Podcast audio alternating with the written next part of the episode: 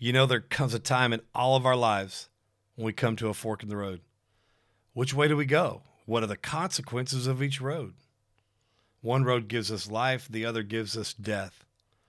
Well, today, my guest Bryan Kelly shares how his choice gave him a life sentence and an eventual CEO position at an organization that is so life changing that he was willing to stay in prison a whole extra year for it. Come on, let's do a background check. Let's go! Have you or someone you know had your life turned upside down because of your past? Of course I have. Everyone does background checks now, which makes it hard to bounce back. What do you believe? I believe your background shouldn't hold you back, it, sh- it should pay you back. This podcast will inspire you, motivate you, and inform you with everything you need to rise above your past and, and not be afraid to say, go, go ahead, check my background. My name is Jaden Gum, and this is Background Check. You already know. Let's go. You can check my background. I'm a forgiving felon, so tell them that I won't back down. No. You can bet I won't live in regret. It's time to earn some respect. You are tuning in to Background Check. Hey everyone, welcome to Background Check Podcast, brought to you by Forgiven Felons, helping people with a past realize their future. You know, at Forgiven Felons, we help men coming out of prison get back on their feet by providing the practical, physical, and spiritual tools they need to successfully reenter society and become a productive citizen.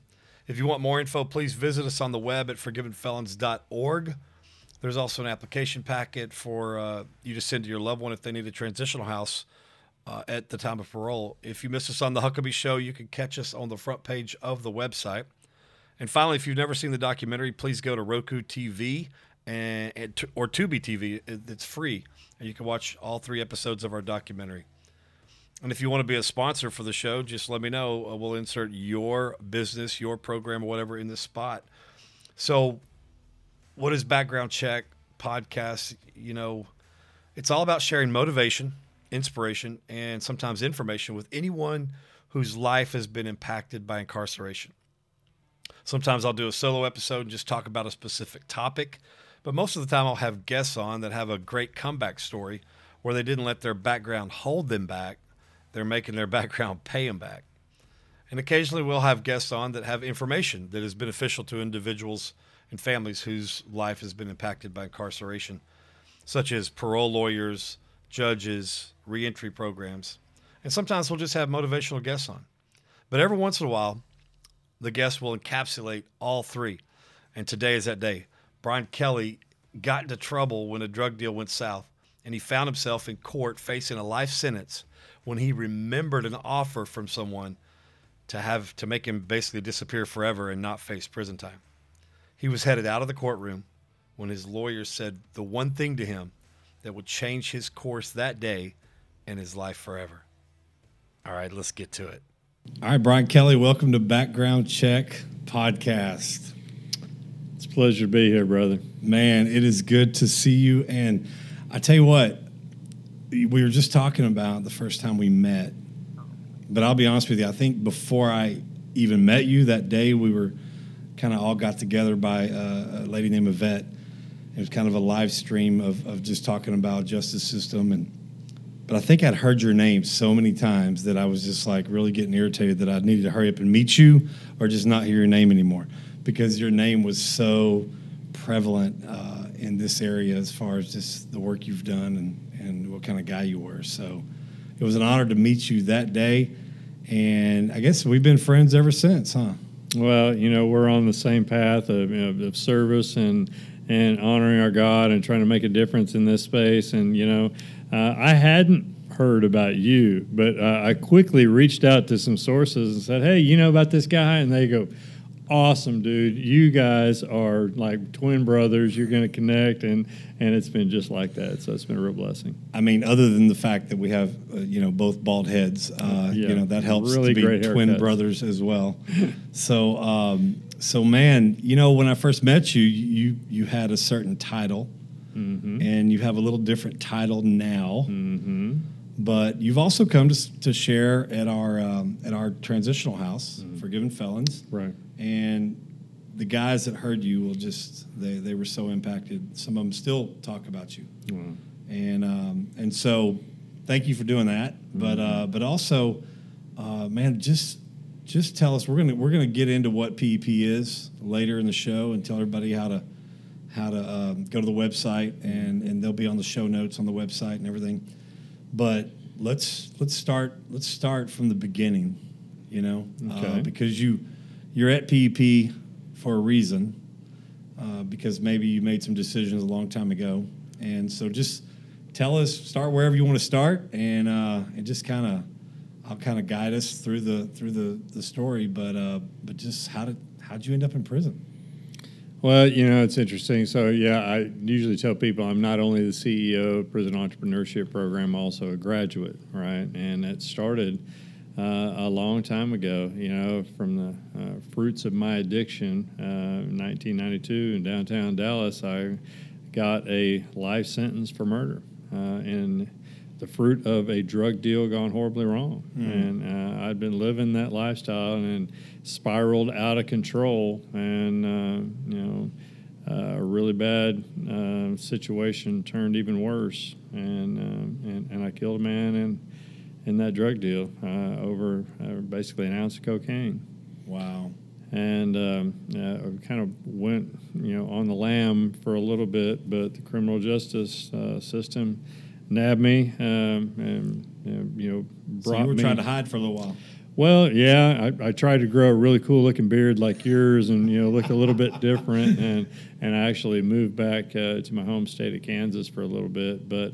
Um, you know, uh, I was caught and, and I went to trial and I completely lied at trial. I didn't Yeah. tell anybody that I was guilty. I lied to my, you know, my family, my friends, and everybody, Wow. and and just maintain that lie on the um, stand. And it's funny. I had a friend of mine who was a uh, a biker in, in Kansas, and he said, "You know, you're in a mess." He said, "You don't want to go do a bunch of time in Texas." And and he said, "So he said, I've got some friends in the French Quarter in New Orleans, and if you go down there, they can give you a new identity, Wow. but you can never come back." wow. So he said, you know, just file that away. If you need it, it's there for you. And so Wow. I did. When I went to trial, you know, it was abundantly clear to me that I'm about to get hammered. And so when the jury went out for deliberation, I went out in front, and the only people that were there to support me were my mom and a friend.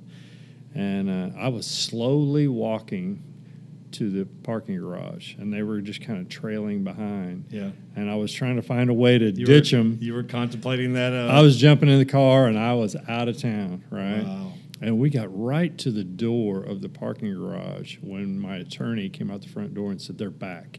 It hadn't been probably 40 minutes. Wow.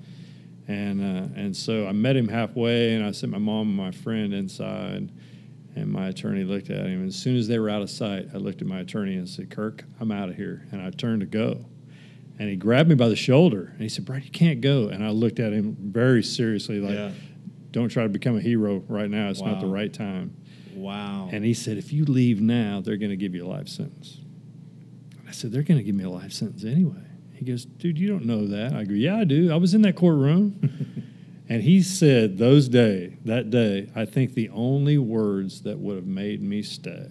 You know, I grew up without my father around, and so I was grafted to anything masculine. Wow. Yeah, I would never turn down a dare. I would do something so stupid just to prove I was a man." Yeah. And that day, that attorney looked at me and said, Bryan, one day you're going to have to be a man and accept responsibility for your actions. Wow. And I just, I blasted on him, cussed him out. And I'm like, just got mad. And said, all right, let's go. And I just marched right inside and, and probably got hit in the face with a, a life sentence. But that's exactly what I needed and what I had coming. Wow. This is the first time I've heard this part of your testimony where there was a, a chance to disappear. There was a fork in the road. So, and, uh, and I think the other fork would have probably meant death. Yeah. Oh, yeah. Eventually, it would have been instead of a life sentence, a death sentence. Yeah. So, real quick, just I mean, what was life growing up? I know you just touched on it without a dad. Sure. So my dad took off when I was really young, still a toddler, and never knew him. It was always just me and my mom, and bless her heart, you know, she uh, she tried to raise me with very few skills, but working class moxie. Yeah, Uh, yeah, she yeah. waited tables and did whatever she could to make uh, ends meet. Only child. Only child, Okay. just me and her against the world, and the world usually won. Yeah.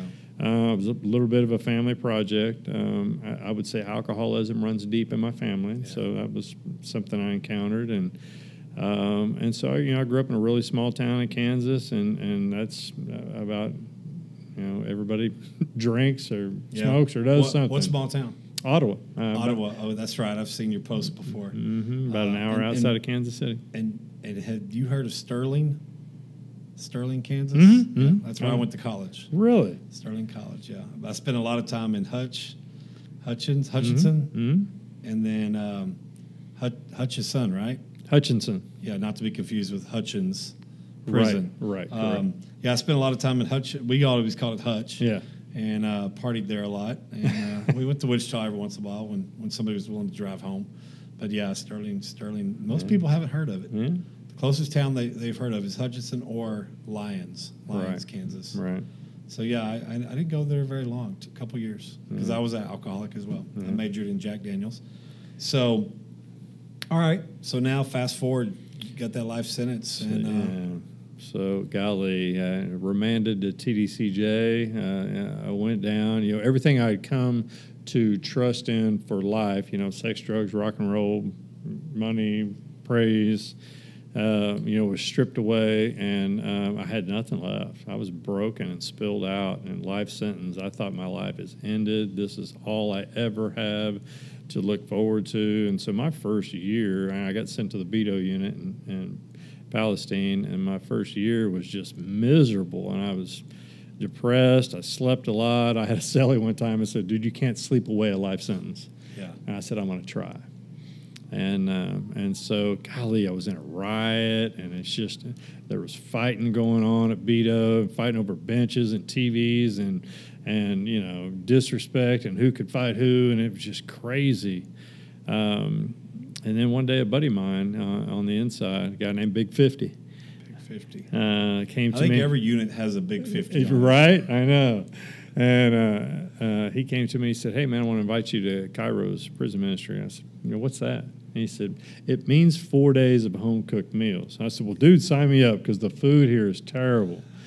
And, uh, Now, did they have the cookies back then? Oh my gosh, thousands and thousands, and they were homemade back Yeah, then. yeah. And uh, and so, a funny story on that. You know, they, they give you all these cookies, and on one day you talk about forgiveness, and they give you a package of cookies and say, "Go give these to somebody you need to forgive." Right. Oh wow. And so I went back to the dorm, and there was this big, loudmouth, bully dude on the on the block, right, that I just despise. And uh, we were walking down the run, and I said, "Hey, excuse me." And he turned around and said, "What's up?" And I handed him this these cookies, right? And he looks down at them, and he looks back at me. And he goes, "These are them hate cookies, ain't they?" And I said, "It's not your first package, is it?" Oh, so he he may have just been gaming the system to get cookies uh, a couple Right. times a year, right? No, I think he was true to being uh, what he was. But Yeah. uh, you know, it was funny. Um, Wow. But I, you know, I went to Kairos, and I, I really, I, I went for the food, and went to get fed, and I got fed so much more than I bargained for. You know, we were uh, sitting at a table and talking about things, and there was a little Lutheran preacher at, at, on my table who had went to Kansas University, so we bonded over Right. that. And he just won my confidence. And to that point, I had never admitted to anybody I was guilty of my crime. I had lied. Even in prison, I had lied Wow.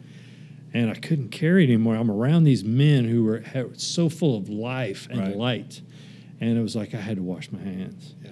And so I pulled him to the side and I just broke down and I told him everything, all the details of it and everything. He, he listened so patiently. And at the end, he said, Bryan, I am so honored that you would share something so painful with me. Wow. He said, "God, That is huge. And he said, I want you to hear me clearly. I forgive you. Wow.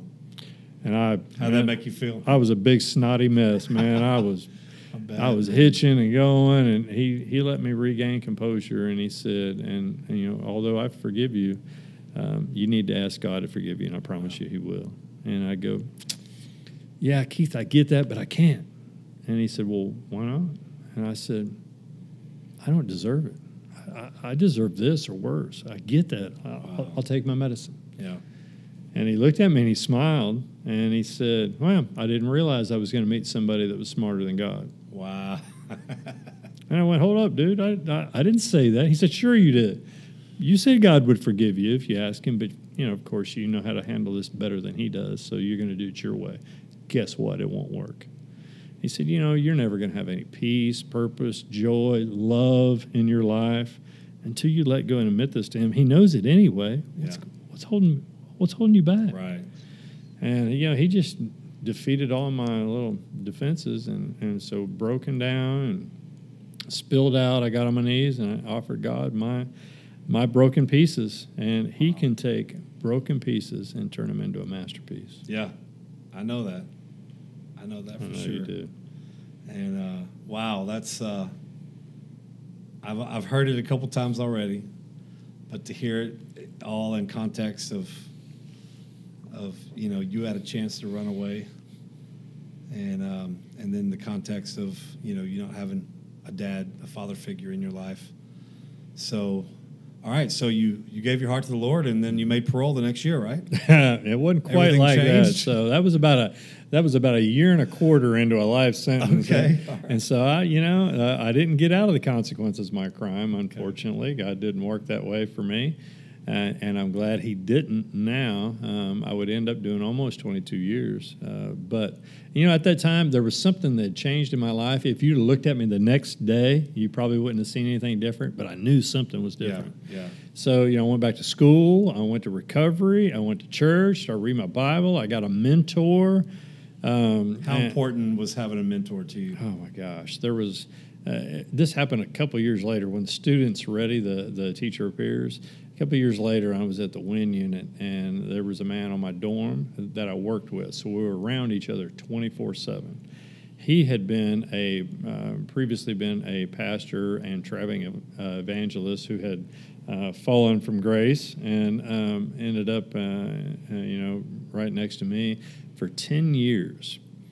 Um, he worked with me daily on the fundamentals of Christianity. We used to talk daily uh, at the beginning of our jobs about um, you know how we were applying those principles in our life or failing to apply them, and just living transparently. And it made all the difference in the world. Was that hard for you to be mentored by somebody in white, or did you? No, I, because at that point I had had a couple of sponsors in AA, and Yeah. I had found great so value you, in you that. were used to the process. sure, yeah. At first, man, God had to really smack me upside the head because I grew up in church. Mm-hmm. I had books of the Bible memorized in high school, Mm-hmm. so it was really hard for me to be mentored by somebody in prison that I felt like I knew more about Christianity than, you know. But God said, "You know more head knowledge, but they they have more heart knowledge. Mm. They've pursued the relationship."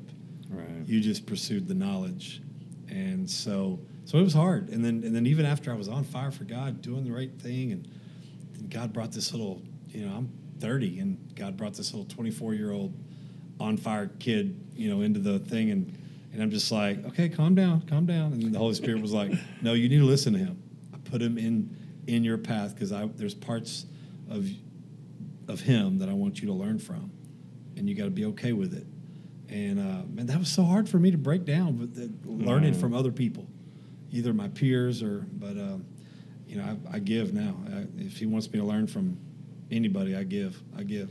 Teach me in any way. So Yeah, I was tabula rasa. I was so broken that I realized that, you know, I just don't know how to live. My very best thinking led to a life sentence for murder. What the heck do I know about living? So, wow, uh, I, I just I grafted to anybody who had some solid um, wisdom to share with me. And uh, you were a lot smarter than me, and you probably still are. So, you know, other than the fact that you're a Chiefs fan, uh, but that's okay. So world champion. Yeah, so uh, uh, six time uh, Pittsburgh Steelers, six time world champion. True, true. Uh, but so, but no, congratulations, Mahomes deserved it. So so now you're you're growing in the Lord. You know, um, Went to happening. school, earned school. a bachelor's degree in psychology. Wow. um, got a great job and, and you know learned some work ethic. You know, I'd never been a very good employee. I'd never held a job for much more than a year, um, and I just wasn't reliable. Uh, I wasn't a, didn't have a good work ethic, but I learned that in prison. I had a job in sign shop for over 12 years. Sign shop. Okay. Mm-hmm. All right. So you can make signs. I can make signs. I was actually a laser engraver, uh, did graphic illustration, and it got to the point where uh, the plant manager would come to me and say, "Hey, we've got a project. Can we do it?" And I would tell him, "Let me go look and see." And I would come back and report, "Yeah, I can do this." And I'll pull a team together. And so I, I, um, I was given a lot of responsibility for you know an inmate, Yeah. and uh, and I got to kind of keep up with you know computers and doing some things. So that helped. That's good. That's good. That's the one thing that's hard to keep up with in prison is technology. Mm-hmm. And uh, so you know you get guys that have been locked up a long time and don't know how to turn the water the water on at Chick Fil A in the bathroom. Uh, it's difficult still sometimes. so um, so I mean, all right. So so fast forward to you know you're, you're in school, you're growing, you got you got a degree. What else? What else? Mm-hmm. So I became a college tutor. I was helping guys learn to read, and, and I just learned that you know my life is so much better when I give back, when Oh, I yeah. help other That's people. good. And if I never got out of prison, I wanted my life to count for something. I got tired of being part of the problem, Yeah. and I wanted to be part of the solution, even if I never got out of prison. Yeah. And so, you know, I was just sowing into men. I was discipling them, sponsoring them in AA, and teaching them. And I became a peer educator. And in about 2007, 2008, um, the founder of PEP recruited me to be a peer educator for that program. Okay. So Now I- tell everybody what PEP stands for. Prison Entrepreneurship Program. Okay. It had started a few years before that, was really just getting started. And so, Yeah, it wasn't in. I got out in 2006, so it it had just started. I think before Mm-hmm. Just that, started, yeah. Because um, Marcus was in one of the first classes, Mm-hmm. right? Because because I got out and then I heard Marcus went to a program Mm-hmm. which was PEP at the Hamilton unit, I think, and um, Hamilton was? Was That's it where I Hamilton went, back then? yeah, mhm. And um, and next thing I know, I'm at home and I'm watching a news a news story, and I guess because y'all were fairly new, and um, maybe there were some PEP executives from Dallas or whatever, I don't know, but it made the news in Dallas, and they're showing the graduation, and there's this black guy dancing down the aisle, and I'm like, wait a minute, I know that guy. I'm like, that is Marcus Hill. And, you know, me and Marcus were locked up together at the Lockhart unit. So that's the first I'd even heard about PEP Wow. um, was from that news story. Mm-hmm. You know, I mean, I knew he went to a program, but I didn't know what kind. I thought he just went to a drug program or whatever. So, all right, so the, they recruited you and Right. So it was, uh, you know, more fledgling program. It was just getting started, but it was on an incredible premise that men um, in prison desperately want to turn their lives around. They just don't know how, and they have a lot of skills from their survival on the street. I mean, a lot of them have. You know, intuitive business understanding. They know about supply chains, risk management, profit margins, marketing, how to read people. You Yeah. know, they've got some great skills from that survival. And if we can just transplant that into something legitimate, Right. you know, that should work well. And we've proven that it does. yeah. Uh-huh. And most of them want to do that. They just don't know how. They Yeah. don't know what direction. You point them in the right direction, give them just a couple of tools, and you got it, man. It's just like, you know, you give them a chip bag, you know, in a hot pot, and they can make they can make the greatest food ever. Oh my know? gosh! with, with, with with nail clippers and a paper clip, they can make a, a computer. Yes. I mean, it's almost like it's almost like um, an inmate could be a better MacGyver than MacGyver was. Mm-hmm. You know what I mean? MacGyver learned that from prison. So I, you know, I got pulled over there, and I got to help the guys with their uh, business plan formation, their pitching, their uh, character development, and we did a lot of orchestration of the events that we were doing. And golly, But you're it- not in the program. You're just helping them. just helping. I was a, uh, referred to as a peer educator. Gotcha. So we were a couple of shepherds uh, that you know moved things along. We even led class, and and so you know it was the greatest um, application of my experience and my transformation. And I was like, this is it. This is how yeah. I can really make a difference. Yeah. And our very first graduation program, it's a really emotional moment. I was sitting amongst the staff, and I was just bawling. Yeah. And it's a, an emotional moment for everybody, I- but I was bawling more than anybody. And the reason was is I was crying out to God, and I said, I don't ever want to leave the company of people making a difference for your kingdom like this. This is powerful. good. And he still is answering that question Wow. today. Sitting here with you, he's answering that question. So, so shortly after that, you do you get do you make parole or do No, actually, golly. So we were about to switch units. We are going to go to the Cleveland facility, and we'd Okay. seen pictures, and we were so excited. And uh, the regional director wouldn't sign off on me going. I had too much Oh, time no. to be on a pre-release, so I got sent back to the jungle, and I was devastated. at where Uh, I went. Uh, I call it the jungle, but it was a Wynne unit. The Wynne, okay. Yeah, right. Not really the jungle. but, you know. I went sent back to a regular uh, institutional division unit, and uh, but I was devastated. I wanted to be a part of PEP so bad. And, were you and- bitter? No, but I, I, I was I was mad. and I wrestled with God a little bit. We had a few uh, we had a few um, conversations about that, uh, and I basically said, God, I don't understand. Why would you let me taste something so good and then just yank that away from me? And, I, and that's not consistent with what I know about you. Why? Why? What's going on? He must have been looking at me and seeing me as CEO some years later, going, God, will you just wait on Yeah. my timing? Yeah, yeah, yeah. unbelievable. So. I went back and I just refused to let go of PEP. I, you know, I kept writing to them, and even though they couldn't write me back uh, and establish a relationship, so uh, if somebody was recruited to PEP, I helped prep them, and I just uh, I decided I'm going to live by the same values that they live by. Now that see that's important. That's that's important right there. Is that you could have just stayed in a state of bitterness Mm-hmm. and resentment that you weren't going to be in the a part of the program anymore, but instead you were sowing seeds into people that did get recruited or accepted in the program. And and that's what a lot of people don't get. You have to sow the seeds. You have to be willing to sow what you're trying to get into somebody else. Mm-hmm. Um, uh, I think it was Zig Ziglar who said it, and I think John Maxwell said it, and I think all the great people that you know have taught leaders have said it. But the quickest way to success success is to help somebody else get there. Yeah. You know, the quickest way to get what you want is to help somebody else get what they want. I found so- great value in that. You know, real uh, I don't know, uh, real purpose, real satisfaction. I got more satisfaction. I still do today of helping somebody else succeed than I ever got trying to ha- do it. You know, for myself. Yeah, that's so good, man. So then ev- eventually it happened, though, right? Uh, what what what Well- was next? Did you? I mean, how long did you have to do that? I, so I did you have to plow your field? I had to plow. Um, let's see, that was uh, 2008. Um, five years later, uh, I was out at the Torres unit, when, kind of west of San Antonio, and I, I got to meet with a, uh parole commissioner. Um, it was my 13th time up for parole. I had been denied 12 times. and you were eligible, and you were eligible right from. After six years, I had a really weird anomaly on my life sentence, and so I became parole eligible in six years. Yeah, that is weird. It, well, it was non-aggravated because they didn't have an affirmative finding of a weapon, Okay. Uh, and so th- at that time they calculated life at uh, 60 years. It was under the quarter law, so it, I became eligible at 15, and because there was no weapon, I could use good time and work time. So in six years, I became eligible, Gotcha. and I just started getting a series of set-offs. Um, Were they all one year set offs, or did you get a some? three, a two, and then 10 ones. Wow. And so every year, 10 ones. every year they would say, "Hey, you're doing everything just right. Keep it up." Deny.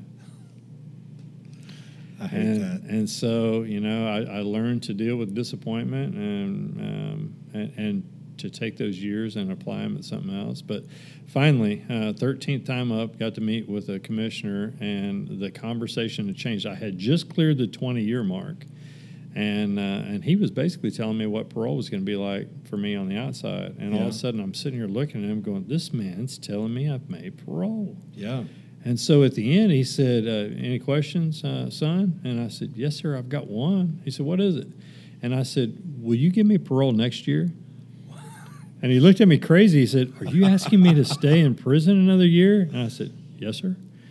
And he said, "Why? Why? Why, why would you do that?"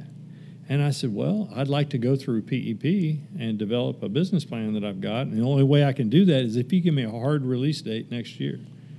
Wow. And he goes, Let me look into this. And the next day, I, I called my mom, and she said, "You've made parole, but it's not until next year, and nobody knows why. I'm trying to find out why." I said, "Well, I can tell you. I, that's what I asked for." Wow. So I basically bargained. was your mom mad at you? I think she questioned it, uh, and she's like, you know, what's wrong with him? We need to get him checked when he gets out. But she came to the graduation at PEP when I went through, and, and it was a really emotional moment. And and at the end, um, I think she saw how special it was, and I said, I got a really big question for you. And she goes, What is it? And I said, I know my decision cost us another year apart. I need to know for my own peace of mind, do you get it that it was worth it? And she got tears in her eyes. She Mm. said, "Oh yeah." She said, "We're going to be PEP for life." And I go, "Okay." I, I Wow. needed to know that you knew that. Yeah. And I said, "But here's here's the next thing, uh, Mom. I had there had always been a plan to go to her and my cousin in San Antonio when I paroled out, and I said, I'm going to go to PEP's transitional house in Dallas when I get out. And her bottom lip started quivering, and she goes, Okay, why? And I said, I'm 48 years old.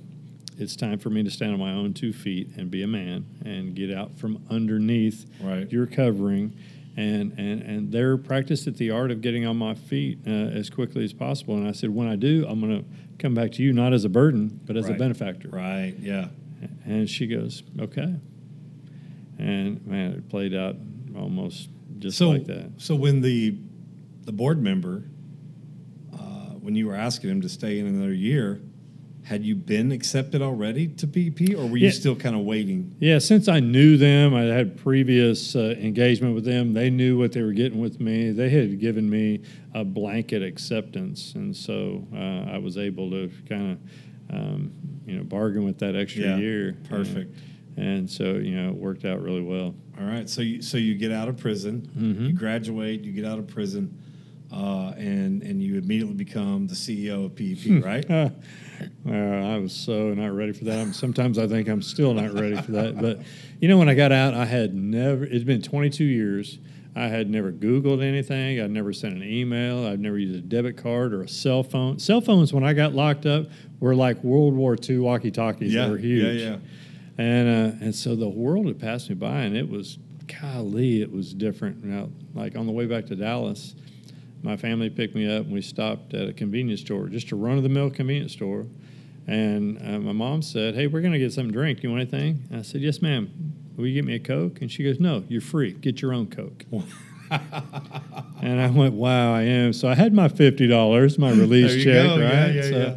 I went in, and this little bitty convenience store might as well have been a super Walmart to me. It Yeah. was amazing. Yeah, the colors, the textures, the air conditioning, the six, eight, ten flavors of Doritos. I mean, really. to- so I'm, I was opening up all the cold cases in the back, and I'm looking back and forth. And finally, she said, "What are you looking for?" I'm like, "We're the fifty cent cokes," and she said, "We left those in the in the you know ten years back." Uh, so um, I went and got a Monster Energy drink uh, just for something new, new adventure, and that was a mistake. But when I put it on the counter, the lady um, looked at me, and I went to get my cash out, and my mom hands me her debit card, and uh, she said, "Here, use this."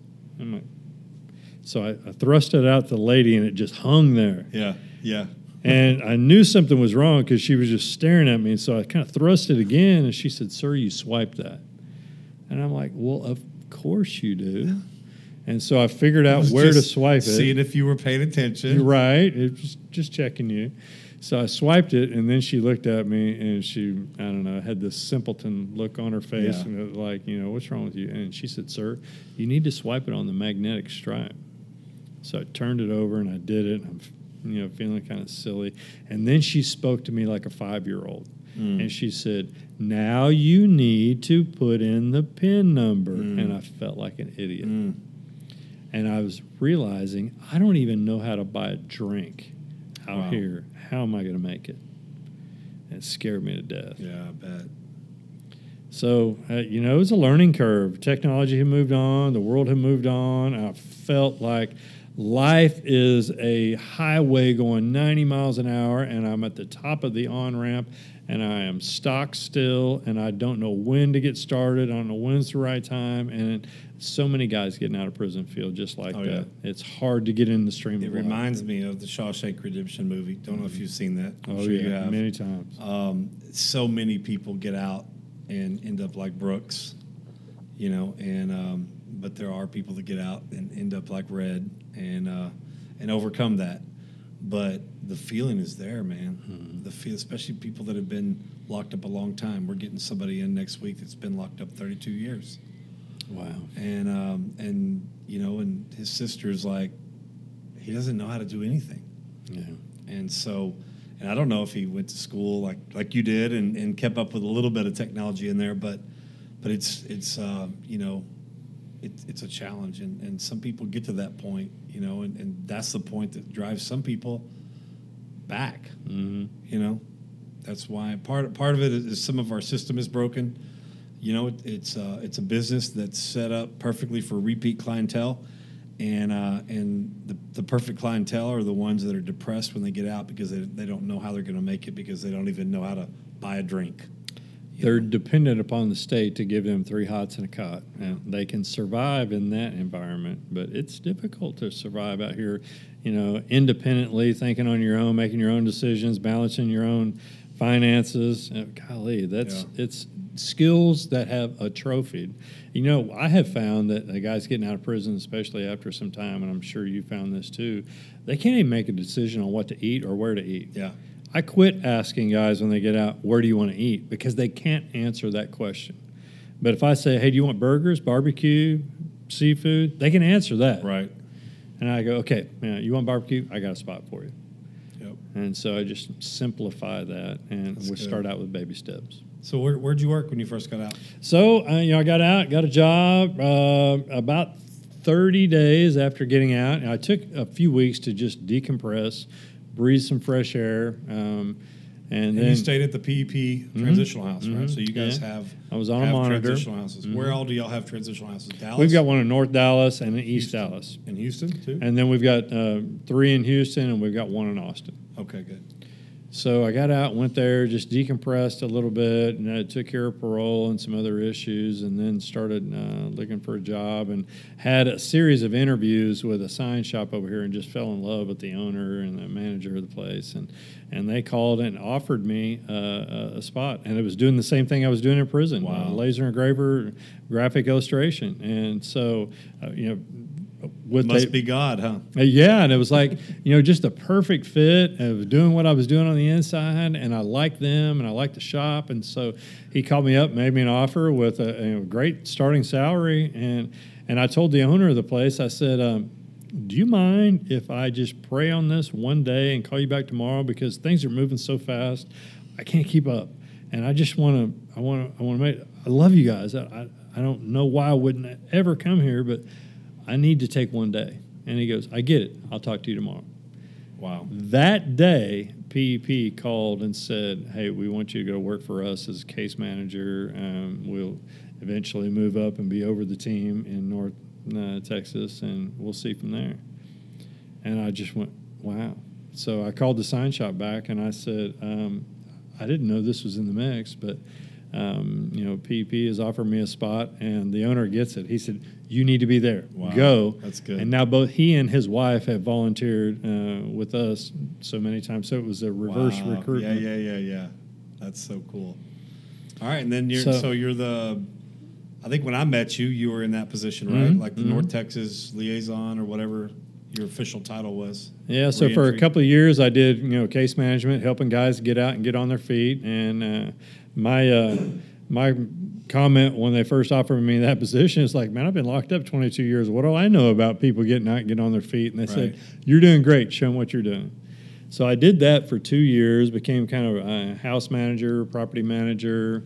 Uh, then I moved over to the development side, uh, volunteer recruitment and fundraising and donations, and kind of learned that part, working with our volunteers. Um, and so, uh, you know, four or five years into that, um, I was well positioned, having that broad background that. Um, our then CEO came to me and said, "Hey, you know, I'm really thinking about um, uh, my transition, and um, what that might look like, and I'd like to put you on the short list of candidates to take over. And I, I said, I, I'm not qualified for that role. And he laughed and he said, Well, I, I, will say this whatever you feel like you're lacking in qualifications, I'd say you're really well positioned for it.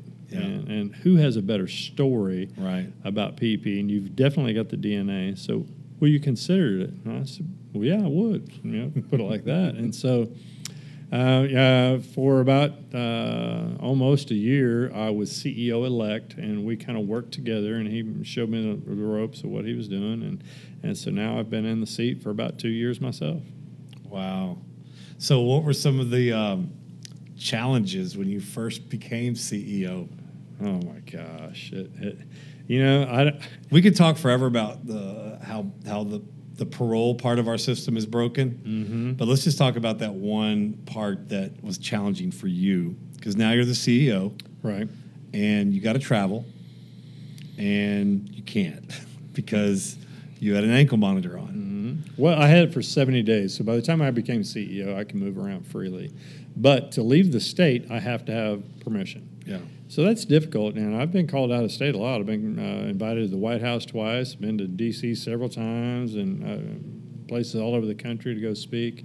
I've become a little bit of a you know a parole reform advocate, speaker, um, and so it's always different. I, have got to go get. If you permission. want to follow where he where he's always invited to speak, if you follow him on Facebook, uh, the, your personal page or your um, uh, both prison entrepreneurship program or my personal page. Yeah. Uh, you know, we'll, we'll, post that, but we'll put it on. We'll put it on the show notes to make sure people can follow you because I enjoy watching your watching uh-huh. your journey where you go speak and everything. I'm like, hey, I know that guy. I know that guy. You know, it it it, it blows me away, um, Jay. That uh, I, I, feel like I'm blessed way more than I deserve, and um, and a long time ago. Um, a, a, friend of mine, uh, a sponsee of mine in AA, we, we read that little bitty book, the, the, the Prayer of Jabez. And at that time, we were impacting a couple guys that were around us, and we prayed, God, you know, open up our surroundings. We want to impact yeah. more for your kingdom. And we prayed that prayer in earnest. And, and I'm going to tell you what, that's a prayer he loves to answer. Yeah. Oh, yeah, he does. He does. So, so one of the challenges was you had to you had to make scheduled flights to places. Mm-hmm but the parole sometimes drug their feet a little bit on uh, approving your travel. So you know, I was called one time to go speak at the Capitol building in Oklahoma uh, to a bunch of the legislators up there, law enforcement, reentry folks, some heavy hitters. And I was having trouble with uh, with my PO. You know, I had scheduled it weeks out, and and uh, the day before, I called and said, "Hey, you haven't ever told me if I'm cleared." And she said, "Oh, Give me that information again. and whenever they say, give me that information again, we pretty much know what it means. yes. And so uh, I got up early that morning. I still hadn't heard anything. I started driving north. I got all the way to the border and I stopped.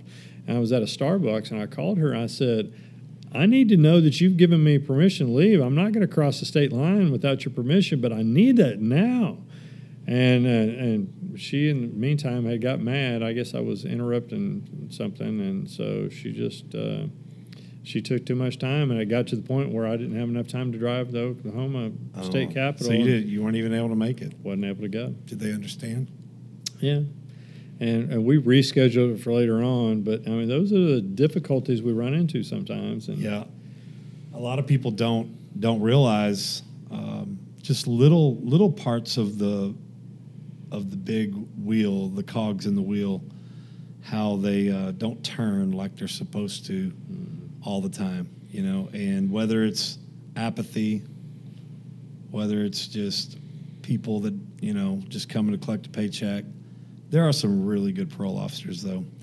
Uh, I will say, working with them close, mm-hmm. closely over the last eight years, running a transitional house, sometimes for the most part, it seems like I'm actually working against parole uh, in trying to rehabilitate these guys and make them productive citizens. Mm-hmm. Uh, because we want them to be able to, especially with guys with ankle monitors, we want them to be able to take the trash out, mow the yard, sure, you know, do things like that that productive citizens do that they don't always want them to do because that ankle monitor, you know, keeps them inside at night instead of doing stuff. But um, but man, so you're the CEO of PEP.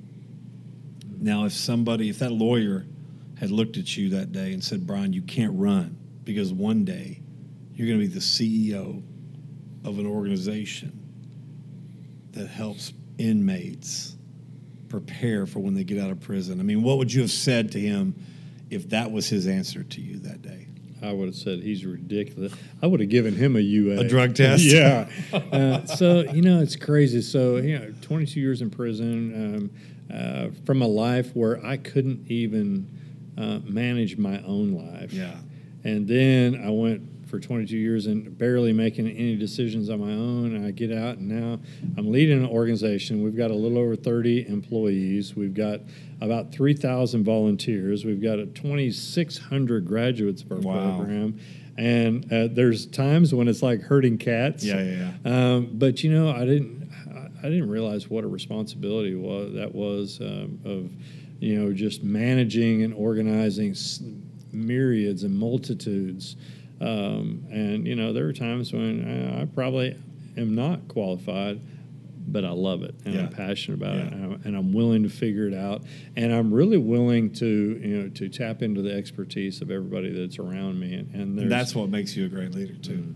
So, tell us more about PEP, uh, the program. I know I went to go in as as a as a judge to judge their business plans because you make all the program participants uh, write business plans, right? right. And then uh, there's a there's a day before graduation where they all get to present them. So that's what they're presenting, but that's what you're you're teaching them the whole year. You're teaching them. What are you teaching them the whole year, or the how long is the program? Yeah, so we recruit from all over the state, over 80 different prisons, and we host the program in two units right now one just south of Dallas, one just north of Houston. Uh, it's a nine month program. It's three months of intense character assessment and development that we call Leadership Academy because we've got to build that foundation of character uh, if we're going to be great businessmen and Right. great leaders in the community. So we start there, and a lot of the guys feel duped. They're like, I'm here for business, not for this touchy feely Yeah, yeah, stuff. yeah. But I'm like, you know, we've, we've got to build that foundation, and then we have six months of a uh, of a mini boot camp, uh, you know, MBA boot camp type thing, and so uh, they're learning about business, uh, uh, reading a bunch of books on it, doing some homework. Uh, they begin to make about a ten page business plan. Uh, it will have either their product or service offering, um, their industry, uh, who their competitors are, differentiation, a three year financial forecast. They probably even include philanthropy. Um, in their, some of them did. plan. Yeah, I listened to quite a few of them, and some of them did include philanthropy. And well, they tell you exactly how much it's going to start up. I mean, I'm telling you, I was I was impressed listening to these guys. Uh, the group I was with, the judges, we were a lot of times hard pressed to to come up with questions because they were some of them were so thorough and they thought of everything mm-hmm. that it was like you know there's ten of us judges or nine or whatever. And so by the time it, you got past the first two, they've already asked all the important questions left because the business plans are so good. Mm-hmm. So that and that's just a reflection of the of the curriculum and the program, and of the guys just paying attention and, and implementing those.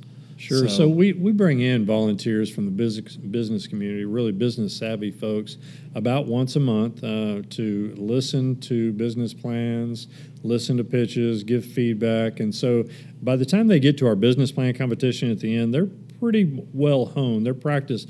A lot of our guys will have given their pitch over 200 times by the time we get to the business plan Wow. competition. Wow. Uh, they go through Toastmasters. We've got an etiquette coach that comes in.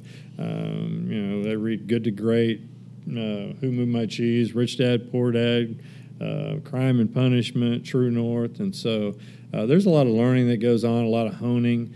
Uh, but you know, we get to that business plan competition. We'll we'll choose a winner. Our volunteers will choose a winner, and then we'll have a graduation ceremony where families involved, and they we get to really showcase the transformation. And it's amazing to see the look of bewilderment and astonishment on a family member's uh, Yeah. face as Yeah. they see a brand new man. You know, I, the very first one I ever went to was in Cleveland, and it was uh, Jerry Gagnon, Mm-hmm. and so, and I don't know if I if I ever told you a story about that, but he was the very first person when I got into prison. Uh, I came out of came out of K tank, the cages, Mm-hmm. into Gurney, into the actual pod.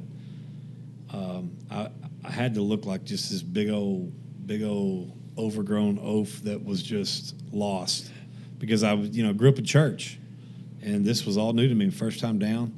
And he comes up to me, and he hands me a bowl of noodles. Says, "Hey man, you hungry? You want something to eat?" Wow. And I mean, my first thought was, "Oh my gosh, is this the leader of the gang? He's trying to recruit me. What you know? What's going on?" And uh, and you know, and and I'll never forget him. He was assigned to that unit, so I didn't see him after I left for six years or six weeks, until I was went back in with the Mike Barber Ministry in the Wynne unit in 2010, I think, 11 Right. and he was there, and I was like, "Oh my gosh!" And uh, and so I, I I got to I got to see him again. He and he got to see the transformation in me Sure. because when I first got into prison, I was not living for the Lord, so he got to see the transformation in me, and and he started to get depressed because he was about he was about to do all of his time, and he he he he, he didn't really know what could make him happy. And I said, "There's got to be something." Because one year I was just like, "Jerry, you talk to me, man. What's going on? You look like you're about to just end it all." And he said, "He said, yeah, I've thought about it." Hmm. And I said, "Well, what? Something got to be able." Because I knew he wasn't a Christian, and I knew he was searching. And he wrote me one time and said, "Man, I see you. I see you the way you talk, what you talk about, how you talk about it, and I know I'm not like that, but man, I want something like that." And so one year, he said, when I just kept pressing him, like, "What do you want?" Because I wasn't going to just offer anything. I just want. I wanted to know what he wanted. He goes, "Well, I thought about this PEP thing, but I know, I know because of my record, you know, they're not going to take me." I'm like, "Oh, that that incident," and uh, he said, "Yeah," and I said, "Yeah." So how bad do you want to be in it? He goes, "They're not going to take me. How bad do you want to be in it?" At that point, you know, I was friends with Marcus, so I knew all the stats: ten thousand apply, three hundred get chosen, and barely hundred graduate. And so, I, I told him those stats. I said, so if you want to get in, I can't promise you anything, but in my mind, I was already going through my pitch to Marcus. Right. Marcus, you got to get this guy in. And so, but that that that changed that program changed his life. He wrote me, and he said he was in tears. Right? I mean, this man hadn't cried in his whole life, and he said that program changed his life. And to this day, he's into business Oh yeah. because of it. You know, and he's in North Carolina somewhere, and he's just business, a big warehouse. And He has so transformed his hustle. I know, I know. So, so I, I have seen firsthand. I got to be at his graduation, got to meet his family, and uh, some of them that thought that he he would never see again, Yeah. and he hadn't seen in a long time. And so I've seen firsthand what the program does to, to two people and four people, and then now to know you, um, you know, and to know you and to know that you're the you're the head of it and you're impacting lives like never before, is just an honor. And so tell people, okay, you mentioned you bring volunteers in. Who are y'all looking for? What kind of people are you looking for? Uh, if they are interested, how do they sign up? Where do they go to find more about? You know, if somebody wants to give two million dollars, how do they do that? They can contact me directly. I promise you, I'll give them my direct line if they'd like to do that. Uh, you know, we do. We we have an amazing group of volunteers who are typically all pretty business savvy. Um, they, you know, entrepreneurs, uh, accountants, uh, you know, business leaders. Um, uh, you know, all spectrums um, uh, of somebody who just really wants to give back, has some life skills to give, and it doesn't even have to be necessarily just business. You know, if you've got some just life skills to give, we take people in about once a month um, into prison to really hone the guys and and uh, reintroduce them to a higher caliber caliber of professional and teach them how to be professional and Right. have the proper communication and things like that. So our volunteers uh, can get in touch with us. So we've got our own websites, uh, pep.org. Um, so you, there's a, just a litany of things on the website that you can do to get connected. You can sign up as a volunteer. You can sign up as a donor. We uh, have opportunities for mentorship, for business plan advisement.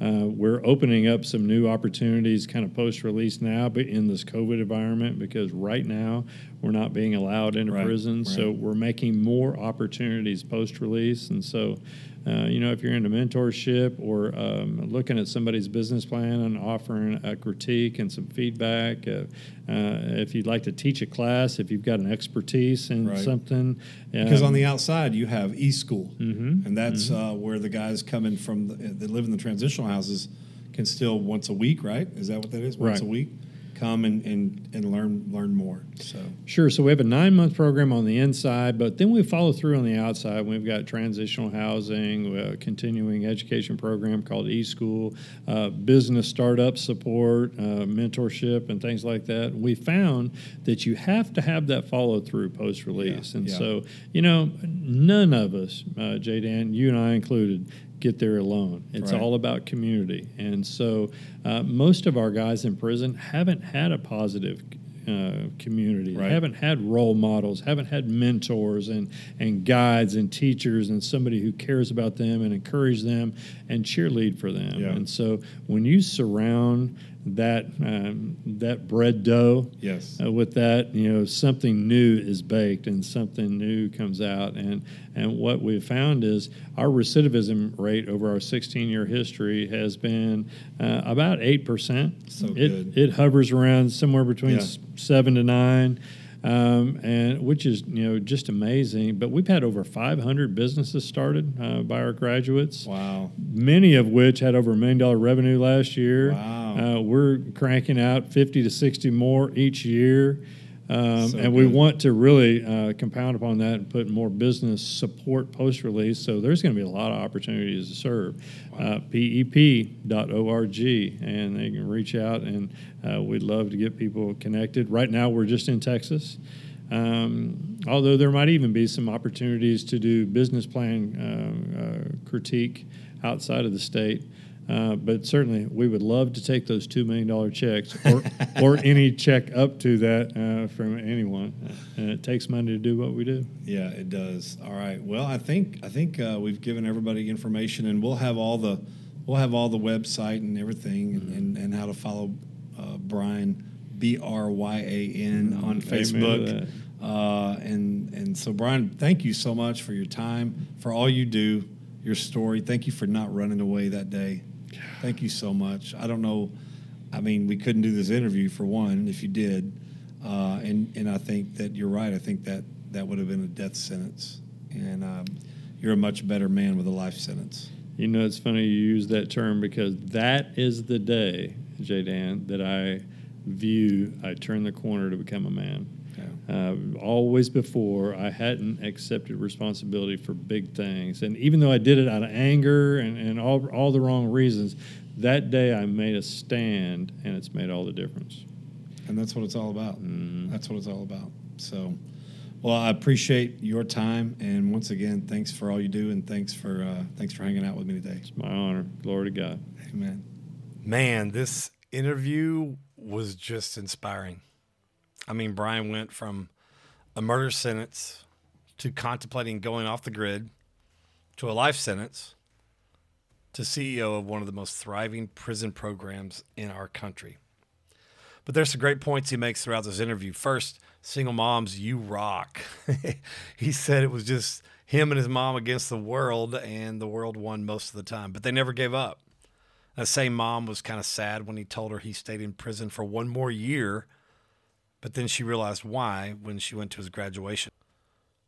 Then, his reason for not paroling to her address was so that he could be not be a burden to her anymore. He wanted to get back on his feet and be able to help her in a way that he's never been able to. And he's doing that now. You know, even though Bryan grew up without a dad, he still looked for father figures to pour into his life. So don't stop looking for father figures to tell you the truth. That lawyer told Bryan something that he did not want to hear that day. Bryan already committed murder once and seemed ready to do it again if that lawyer didn't move.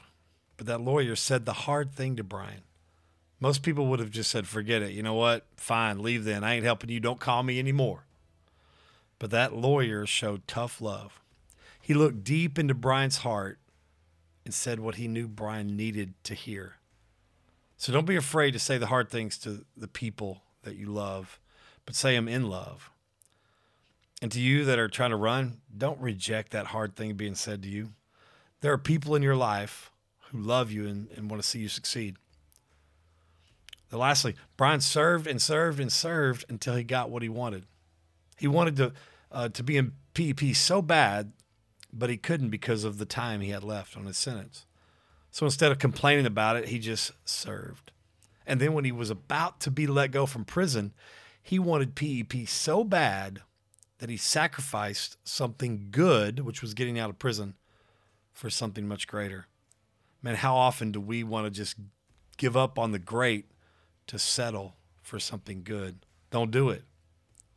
If you want to see more pics of Bryan in action in prison uh, with the PEP guys, check us out on the website, forgivenfelons.org, background check. Uh, you can uh, read more show notes, learn uh, more about how to get involved with PEP. If you want to volunteer or you want to write that $2 million check, visit pep.org. And if this episode has touched you in some way, will you please leave a review on Apple? It'll help us reach uh, more people. Listen, I love you guys, and I believe in every one of you. I'll see you on the next background check. Thank you for tuning in to this episode of the Background Check podcast, brought to you by Forgiven Felons, helping people with a past realize their future. For more information, please visit forgivenfelons.org. Follow us on Instagram, Facebook, and please don't forget to subscribe so you'll never miss the latest episode. I'm Jaden Gum, and this has been Background Check.